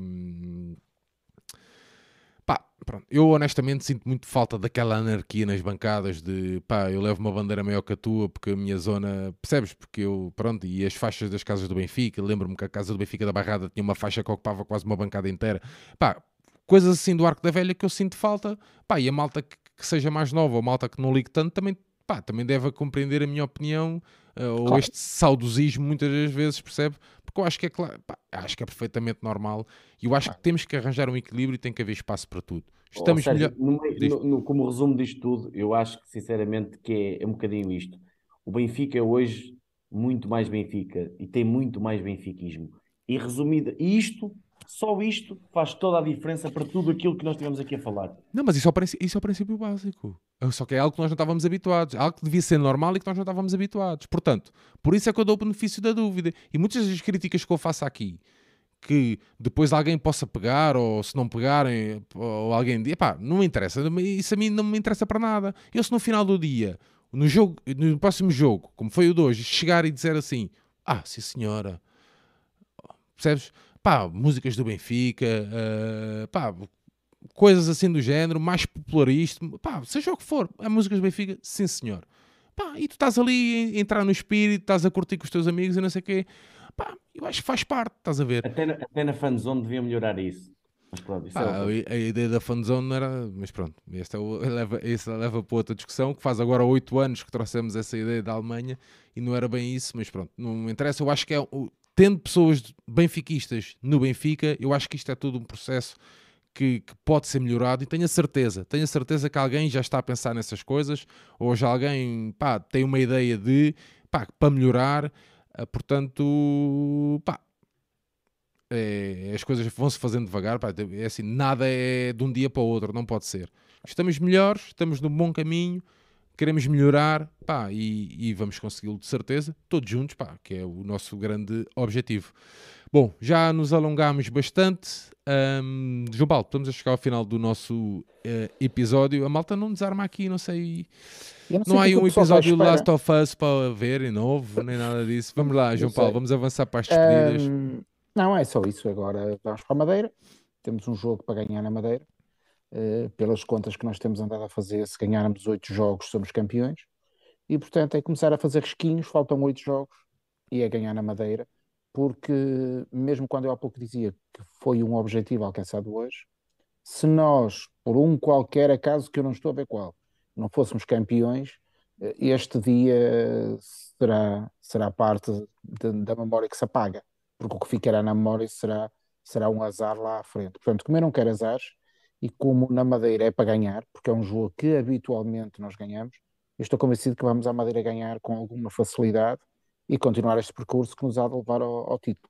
É isso que eu espero. Quanto à Champions, opá, eu já vi malta a dizer agora quero o Real Madrid, agora quero o City, e eu quero a equipa mais fácil de todas para passar à fase seguinte. E pode ser uma opinião polémica, mas eu acho que a equipa mais fácil da próxima fase vai ser o Inter. Não é polémico nada. Pois, agora até bloqueei. Porra, João Nuno, vamos lá avançar. Olha, para as despedidas. Agradecer aí à malta que está a ver. Pá, fantástico. Mais uma grande noite europeia, mais uma noite em que nos divertimos a ver o nosso Benfica, e isso é muito, muito bom. Sentimos orgulho da nossa equipa, do nosso estádio, dos nossos adeptos, e é brutal estar nestas noites. E agora, pensamento focado na Madeira. Eu não acho que vai ser, pode-se tornar fácil, mas eu acho que vai ser bem complicado. Vi os jogos, depois falaremos disso na divisão, mas eu vi os jogos de Porto e Sporting agora com o novo Marítimo lá, e o Sporting não ganhou e o Porto não mereceu ganhar, e portanto pode ser um jogo que se torne difícil, porque o Marítimo está mesmo numa fase do sofrimento e vai lutar pelos pontos como se não houvesse amanhã, e portanto acho que temos tudo para ganhar. É mais uma final, é a nossa final de Campeões, a próxima, 3 pontos muito importantes para a maratona. Estamos cada mais próximos da meta, porque nós merecemos muito, muito, muito este campeonato. Nós precisamos, e nós merecemos estas alegrias. Pô, e merecemos mesmo o campeonato. Muito bem, vejo aqui muita malta a querer a Milão. Milão não é assim tão giro, aviso-vos já. Principalmente para que, como eu, quem tinha medo de viajar de avião e que vai para Milão para ver o Inter Benfica, vai de avião. E o pânico foi tão grande que disse, já não vou voltar de avião para Lisboa, vou de carro. E o que é que aconteceu à saída do estádio? Acidente. Fomos 6 para o hospital. Fortíssimos, todos muito bons. E é isso, mas pronto, deixar-vos um abraço. João Nuno, João Paulo, obrigado por mais esta noite. Muita gente aqui a assistir, é sempre bom. Deixar-vos também um convite. Nós amanhã estaremos em direto para fazer o habitual rescaldo semanal dedicado às modalidades do Benfica. Vai ser negro amanhã. Vai ser duro. Vou estar aqui com o meu amigo João Santos. Na sexta-feira junto-me aqui ao João Nuno e a mais a 2 adeptos do Clube de Sport Marítimo a fazermos a antevisão dessa viagem até à Madeira, onde o João Nuno vai estar de certo embriagado com a Magda ao nível das ponchas. E no domingo, aqui também, em direto no nosso canal. Também no nosso canal, já sabem, o rescaldo deste jogo. Se ainda não fizeram, não se esqueçam de deixar aquele like, ajuda-nos a chegar a mais benfiquistas, e também de subscrever o nosso canal. Um grande, grande obrigado a todos por nos acompanhar nesta noite, uma grande noite europeia que todos nós bem merecemos. Um grande abraço, o resto de uma boa semana, e viva o Benfica. Um abraço, amigos. Boa noite. Benfica ganhou. Cantas muito bem, João Nuno. João Nuno. João. Oi. Garay ou Otamendi? Garay. Sem qualquer dúvida. Otamendi. Otamendi. Sem qualquer dúvida. Otamendi. Mas porquê? Sem qualquer dúvida. Porque o Garay é muito melhor. Achas? Acho. Mas eu acho que o Otamendi é mais impactante. João Paulo, o Garay ou o Otamendi? O Otamendi, sem dúvida. O impacto que o Otamendi tem na equipa e nesta fase de crescimento do Benfica, acho que é brutal. E até por ser surpreendente. Portanto, Otamendi. Vocês estão embriagados por último. Otamendi. Está bem. Um abraço então, uma boa noite. Voltamos em breve.